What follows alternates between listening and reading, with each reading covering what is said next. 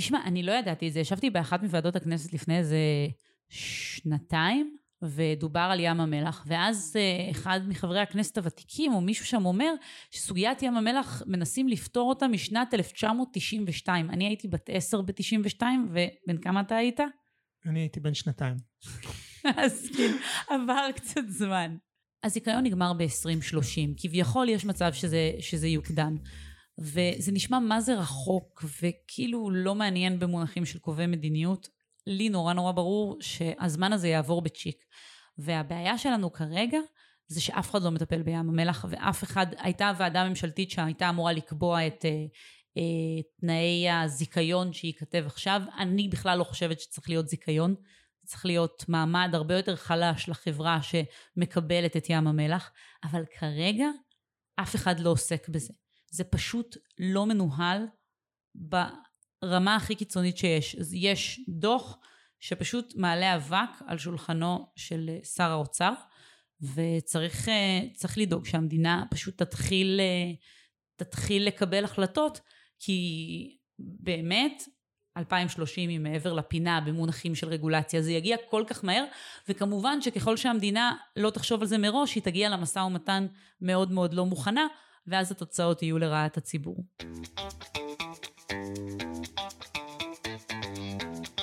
מילקו 99, הון, שלטון ומה שביניהם.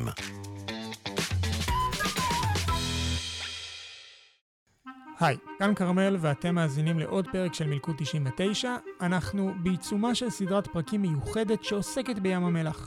החלטנו להתמקד ולהעמיק בנושא אחרי הגשת בג"ץ תקדימי, שעשוי לחייב את מפעלי ים המלח שבבעלות כי"ל, שבבעלות עידן עופר, לשלם על חשבון המים ממש כמו כולנו. בפרק הקודם סיפרנו מחדש את בסיס הסיפור של ים המלח, והפעם נצלול עוד קצת ונעמיק בזווית המשפטית.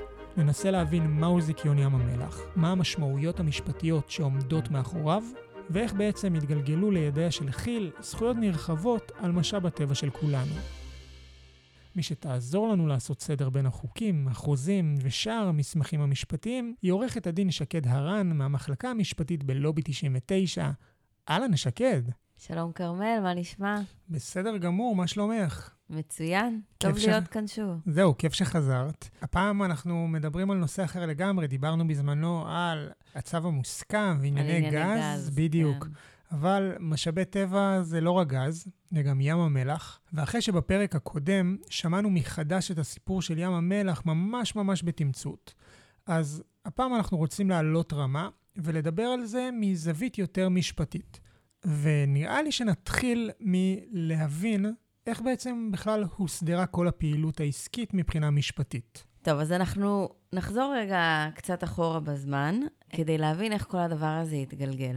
אז צריך להבין שמפעלי ים המלח בעצם בשנות ה-50 הולאמו על ידי המדינה, והיא התחילה להיות בעצם המפיקה של משאבים מים המלח. זאת אומרת, כמו שדיברנו גם בפרק הקודם, ראוי להזכיר, כל ההשתלשלות של התעשייה בים המלח מתחילה פחות או יותר בתחילת המאה הקודמת, כשמשה נובומייסקי אה, בעצם מקים את, אה, את התעשייה הזאת בכלל באזור צפון ים המלח, ואז לא משנה, התגלגלנו כמה עשורים, המדינה מלאימה את זה, נכון? המדינה מלאימה, המפעל היה אז במצב לא כל כך טוב, אה, לדעתי כתוצאה ממלחמת העצמאות, והיא בעצם מחליטה לקחת את זה עליה ולהתחיל להפיק את המשאבים. אה, הדבר הזה, בדיעבד מבינים שהוא קצת מקרטע.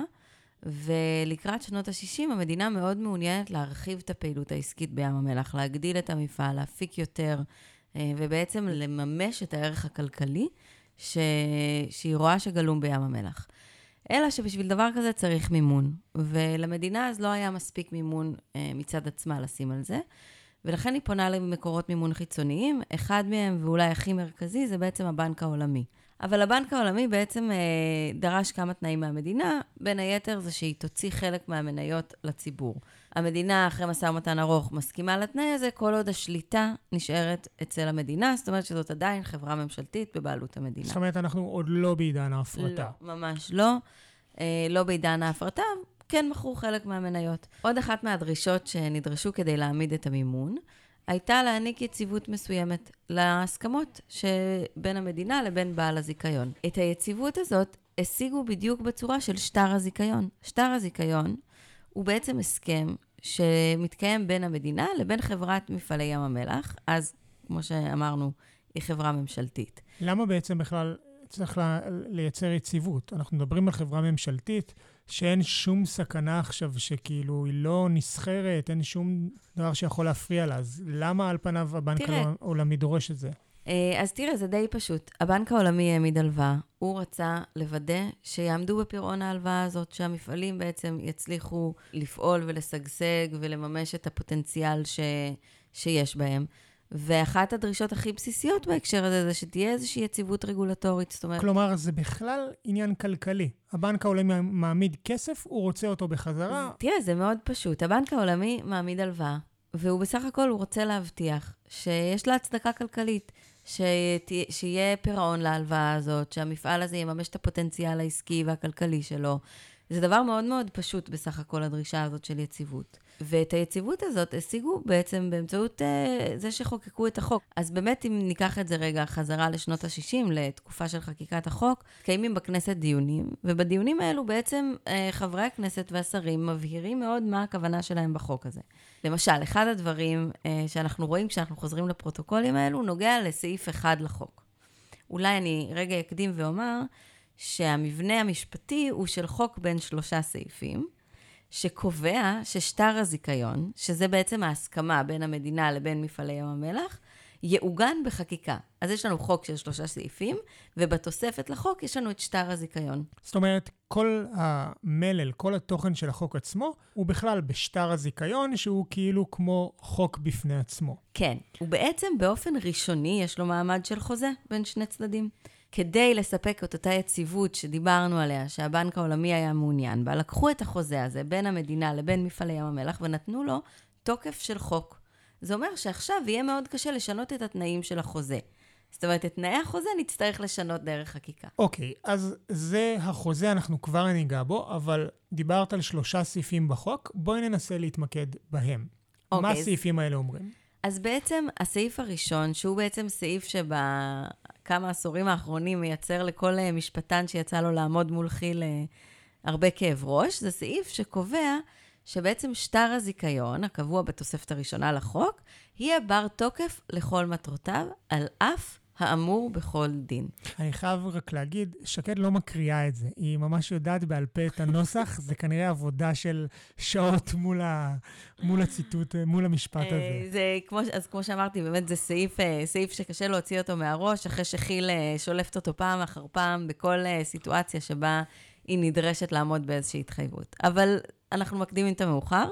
אז שנייה, אני רק אסביר שהסעיף הזה בעצם הוא בדיוק כש, כשאנחנו קוראים את דיוני הכנסת על הסעיף הזה, אנחנו מגלים שהמטרה שלו הייתה בדיוק זה, הייתה לבוא ולהגיד, שטר הזיכיון, שהוא החוזה בין המדינה למפעלי ים המלח, מקבל עכשיו תוקף של חוק. הסיומת של על אף האמור בכל דין, נועדה להגיד, למיטב הבנתנו מאותם דיונים, שלא הולכים לפרש אותו כחוזה רגיל, למשל על פי חוק החוזים או משהו בסגנון הזה, אלא בעצם הוא עכשיו מקבל מעמד ככל חוקי המדינה. אז באמת לימים אה, כי"ל תטען שוב ושוב, שהסיומת הזאת של סעיף 1, על אף האמור בכל דין, המשמעות שלה היא בעצם מתן אה, תוקף על-חוקי לחוק הזיכיון, שגובר על חוקים אחרים, למשל חוק המים, חוק תכנון ובנייה ועוד ועוד. בואי תתני לנו דוגמה, נגיד, למשהו שכי"ל טענה שהשתמשה הדוג... בזה. הדוגמה הכי קונקרטית שאני יכולה לתת זה ממש מהבג"ץ שהגשנו לאחרונה. אה, שכי"ל, כשהיא נדרשה לשלם דמי מים, כמו כל מפיק או כל אדם או כל גוף אחר במדינה, על ידי רשות המים, היא אה, השיגה לה, ערערה בעצם על הדרישה הזאת לרשות המים, ואמרה לה שבעצם חוק המים לא חל עליה, כיוון שחוק הזיכיון שחל עליה... גובר על חוק המים. כן, כיוון שחוק הזיכיון שחל עליה גובר על חוק המים, וקבוע בו שהוא על אף האמור בכל דין. זאת אומרת, על אף שישנו חוק מים, אנחנו פטורים ממנו, כי אנחנו תחת חוק הזיכיון. מדהים. כן, זה מאוד מאוד נוח, אה, וגם מאוד קל להוציא מהקשר את הסעיף הזה. אה, יש עוד שני סעיפים לחוק עצמו, בעצם סעיף אחד שמאפשר לכי"ל לתת זיכיונות משנה, זאת אומרת, לעבוד בצורה שהיא מעניקה בעצמה זיכיונות משנה למפיקים אחרים. והסעיף השלישי הוא בעצם סעיף שקובע ששר האוצר ושר הפיתוח הם אלו שממונים על ביצוע החוק. זהו, אלו שלושת סעיפי החוק. במילים אחרות, יש סעיף אחד מאוד משמעותי בחוק, וכל השאר סטנדרטים למדי. כן. ואז אנחנו עוברים לתוספת לחוק, שהיא בעצם שטר הזיכיון, וסביבה הולך להיות הפרק הזה. עכשיו, אני רוצה שוב להכניס אותנו לקונטקסט. יש פה אה, חברה ממשלתית, שהמדינה לא, לא נמצאת איתה בניגודי אינטרסים, בטח שלא בניגודים כלכליים, כי המדינה היא המרוויחה העיקרית מההצלחה של החברה הזאת. ויש פה את המדינה שמאוד מאוד מאוד רוצה להאיץ ולפתח את הפעילות העסקית בים המלח. מבחינת המדינה, יש פה איזשהו, אה, יש פה זהב ששוכב בתחתית האגם, וכל מה שאנחנו צריכים זה פשוט לאסוף אותו. והיא רוצה לגרום לזה לקרות. וכשאנחנו מבינים את, ה, את השטר הזה בתוך הקונטקסט ההיסטורי הזה, זה גם אה, נותן איזשהו, זה עושה איזשהו היגיון עם הבנת הסעיפים, שתכף אנחנו נדבר עליהם. יש פה סעיפים שנותנים זכויות מטורפות לבעל הזיכיון, מאוד מאוד נרחבות, אה, זכויות של הפקה בלעדית, זכויות שבאמת אה, כל, אה, כל עסק יכול רק לחלום שהמדינה תיתן לו. אנחנו עוד באמת עוד מעט נגיע ממש לסעיפים האלה, אבל התקופה שהחוק הזה מחוקק בה, בעצם היא תקופה שהכל בבעלות המדינה. זה אומר גם התעשייה, אבל גם כל ההיבטים וכל האינטרסים השונים של המדינה. אנחנו מדברים על אינטרס כלכלי ועל אינטרס התיישבותי ותיירותי וסביבתי, גם אם הם היו אינטרסים מאוד משניים שעוד לא דיברו עליהם, נגיד האינטרס הסביבתי זה משהו שבעשורים האחרונים ככה מאוד בולט. אבל עדיין, יש מין איזושהי ראייה הוליסטית כוללת שהמדינה מחזיקה בהכל. ואז אנחנו מגיעים להפרטה, אה, אז אתה אומר פה משהו מאוד נכון, שבאמת לא נגעתי בו, זה שבאותה תקופה המדינה ראתה לנגד עיניה הרבה אינטרסים בפיתוח ים המלח, לא רק אינטרס כלכלי. אה, כמו שאתה אומר, זה נכון שהאינטרס הסביבתי בעצם הופיע מאוחר יותר, אגב, לא סתם, כי אני חושבת שלא ידעו לשער את הנזק הסביבתי שיגרם לים המלח מהפעילות העסקית. אבל למשל אינטרס ביטחוני והתיישבותי ויצירת תעסוקה בדרום, בעצם המדינה רואה בדבר הזה איזושהי עסקת חבילה כוללת. יש שם ממש ציטוטים בתוך הפרוטוקולים שהיא אומרת איך אה, זה הולך להיות המלך של מפעלי הארץ, והוא הולך אה, להרים את כל ההתיישבות בדרום. זאת אומרת, זאת אומרת אה, התיירות תתפתח. זה, וה... זה אפילו לא רק תיירות בשנים האלו, זאת אומרת, זה ממש התיישבות, ו... יישובים חדשים, אה, מקור לתעסוקה, מקור להתפתחות עסקית. עסקית מעבר לרווחים.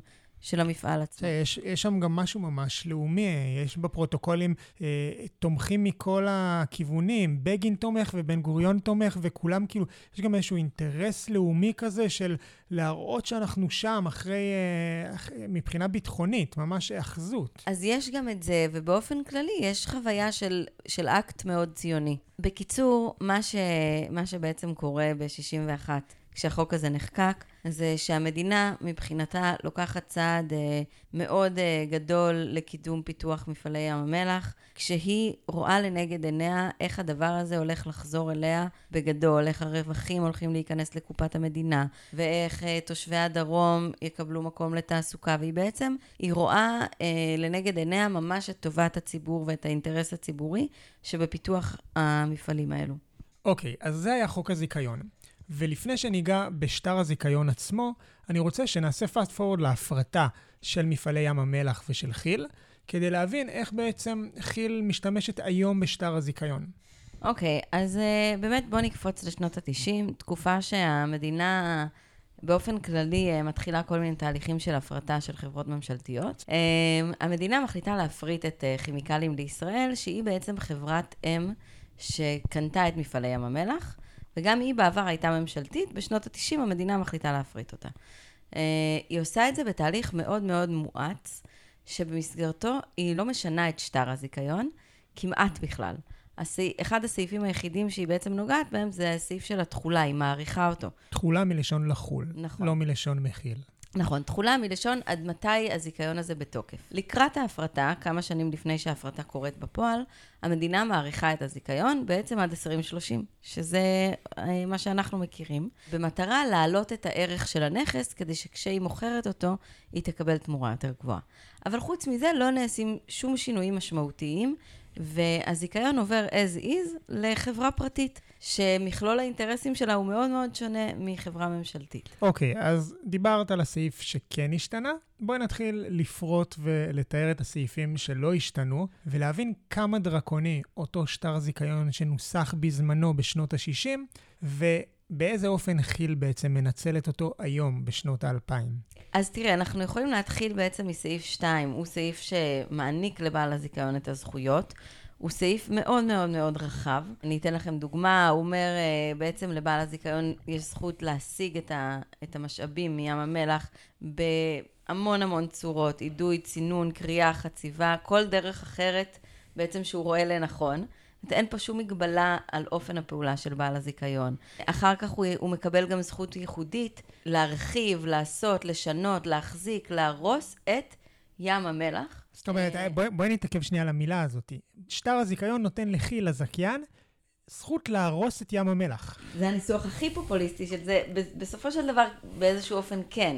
כי הוא נותן לו זכות... אה, לעשות כל סוג של עבודה בתוך ים המלח, ובמסגרת הזכות הזאת הוא יכול גם, מה שאמרת, הוא יכול להרוס, לגרוע, להרחיב, לשנות. נגיד, כוונת המשורר בפועל הייתה שאם שופל של חברה ממשלתית בטעות הורס איזה דיונה, אז בסדר, הרס. אבל זה לא כמו... אז אני חושבת שכוונת המחוקק הייתה להגיד שבעצם אם מקימים סוללה בים המלח, אז אפשר גם להקים אותה איך שרוצים וגם להרוס אותה איך שרוצים, ובעצם אין שום התייחסות למשאב עצמו, לערך של השמירה על המשאב עצמו. אוקיי, okay, אז זה, זו כוונת המחוקק. להבנתי.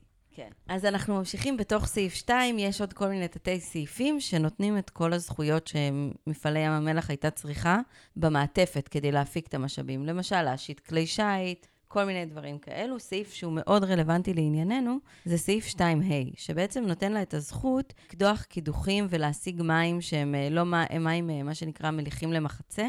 אה, לצורך הצרכים התפעוליים של קירור המפעל ועוד דברים מהסוג הזה. בהקשר של הבג"ץ שאנחנו הגשנו, לפני כמה שנים רשות המים בעצם הוציאה הודעת חיוב לכי"ל, וקבעה שכי"ל צריכה לשלם את מים בדיוק על אותם מים שהיא שואבת מהקידוחים האלו. היא לא שילמה, והיא אמרה, תראו, הנה, המחוקק נתן לי את הזכות הזאת להפיק מים ולהשיג מים אה, מבארות הקידוח, ואני לא צריכה לשלם עליהם דמי מים, כי מספיק שאני כבר משלמת את התמלוגים שקבועים בחוק, אנחנו תכף נגיע לסעיף התמלוגים, זה מספיק, ולא צריך לדרוש ממני יותר. יש פה דוגמה לזה שבעצם הסעיף במקור שלו, המטרה שלו הייתה לאפשר את הפעילות העסקית בים המלח. ברגע שבעצם אה, חברת אה, כי"ל הופרטה, ונהייתה התנגשות אינטרסים בין כי"ל לבין המדינה, כי"ל לוקחת כל זכות וזכות שהיא קיבלה כחברה ממשלתית, וסוחטת אותה עד הסוף. עושה בה את השימוש המקסימלי שהיא יכולה כדי להימנע מתשלום. עכשיו, אנחנו ממש חולקים על הפרשנות המשפטית של כי"ל. ואנחנו נעסוק בזה בפרקים הבאים. אבל כן חשוב לראות עד כמה החוק הזה לא עבר שום שינוי כדי להתאים לאותו ניגוד אינטרסים. כלומר, אנחנו מדברים על הפרטה מודעת שהמדינה בוחרת להפריט מבחינה עסקית, ולא לגעת בזה מבחינה משפטית. כן, אני אתן לך עכשיו עוד דוגמה, שתי דוגמאות שבעיניי הן ממש זועקות. אה, דוגמה אחת זה שבעצם כי"ל מקבלת זכויות מאוד נרחבות בקרקע, נותנים לה זכות חכירה מאוד מאוד רחבה על שטחים מאוד גדולים. אנחנו מדברים ממש מאזור האגן הדרומי, מה שאנחנו מכירים בריכות האידוי היום, ועד ממש לאזורים מאוד נרחבים גם באגן הצפוני, מה שנראה היום כמו האזור היחידי שנשאר מהים. כן, זה, זה באמת שטחים עצומים. יש פה בחוק סעיף שאומר שאם כי"ל רוצה לקנות קרקע נוספת, היא יכולה בעצם לבוא לבעל הקרקע, לא, כש, והקרקע הזאת אינה בבעלות המדינה, היא תבוא לבעל הקרקע ותנהל איתו משא ומתן על רכישת הקרקע.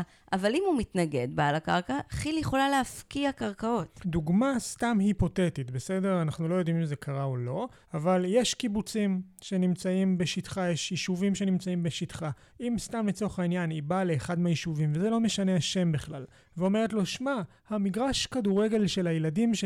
של ילדי הקיבוץ, מפריע לנו ואנחנו רוצים לסלול פה כביש שירות. והקיבוץ אומר, לא, אנחנו לא ניתן לכם להרוס.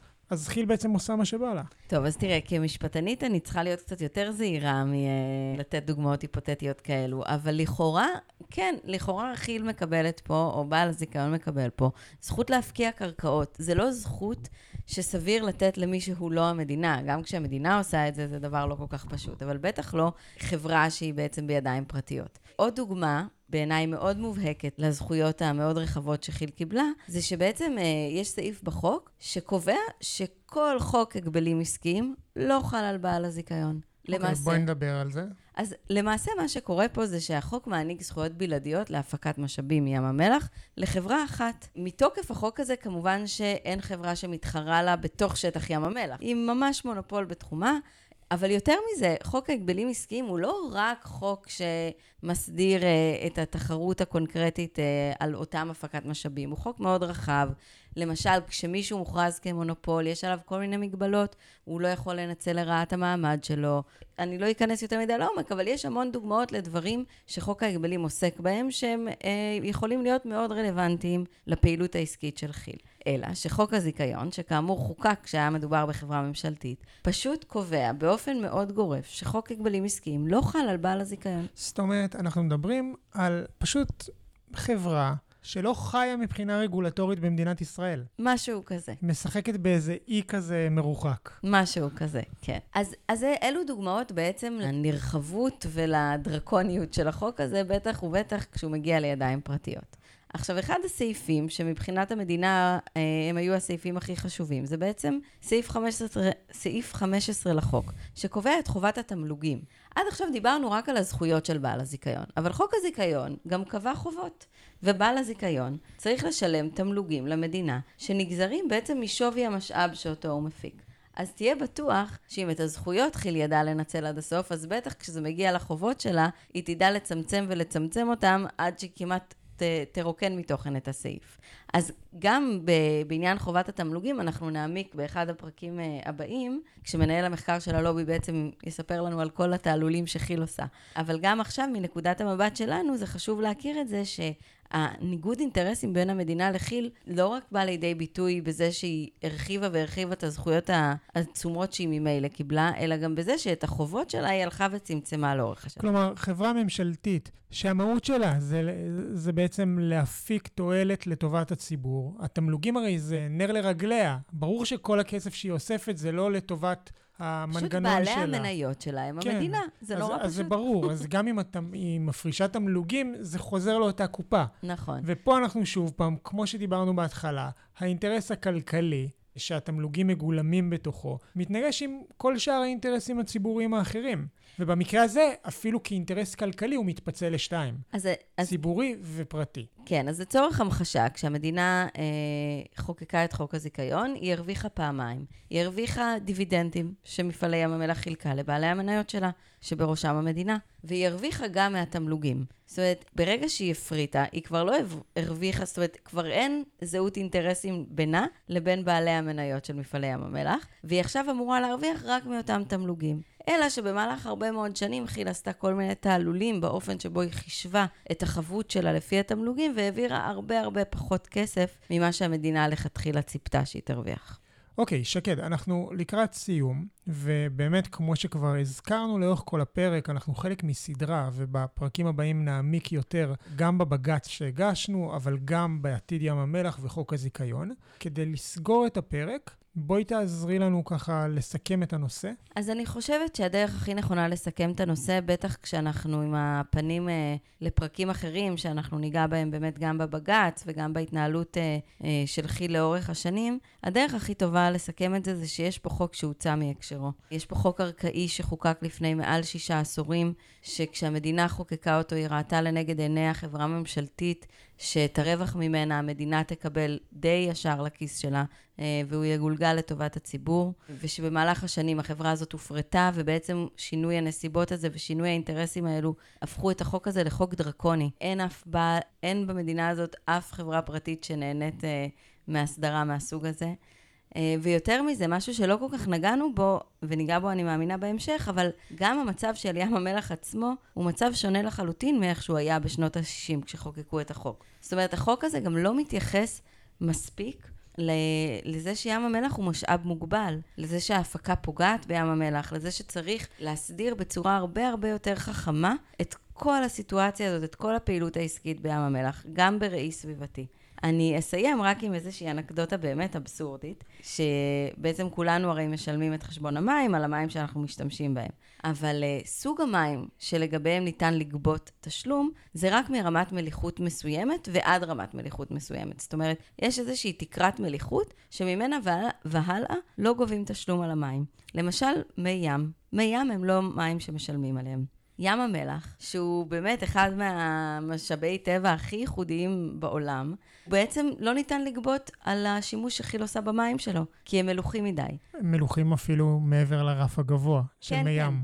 כן, נכון. זה בעצם אין שום התייחסות לייחודיות של המשאב הזה, שצריך לשלם על המים האלו, כי הערך שלהם הוא פי כמה גבוה מערך של מי ים רגילים או של מי בארות לצורך העניין. אוקיי, שקד, תודה רבה לך. העשרת אותי מאוד, אני בטוח שגם את המאזינים. תודה לך, כרמל. אני uh, נהניתי לחלוק uh, קצת מהידע האיזוטרי שאספתי במהלך המחקר המשפטי.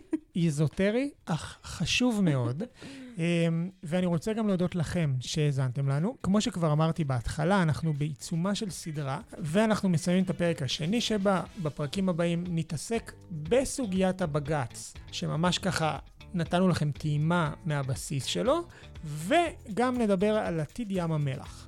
עד אז, אני מזמין אתכם לכתוב לנו, אפשר במייל פודקאסט שטרודל לובי 99 org.il, ואפשר גם ברשתות החברתיות, אנחנו נמצאים בכולן, מפייסבוק, טיק טוק, טוויטר, אינסטגרם, אנחנו בהכל, חפשו אותנו, את שקד, אותי ואת לובי 99, וכמובן, דרגו אותנו באפליקציות, תשאירו תגובות ושתפו הלאה את הפרק לחברים, משפחה ולמי שניסח את חוק הזיכיון, אם תמצאו אותם. יאללה ביי. מילקו 99, הון, שלטון ומה שביניהם.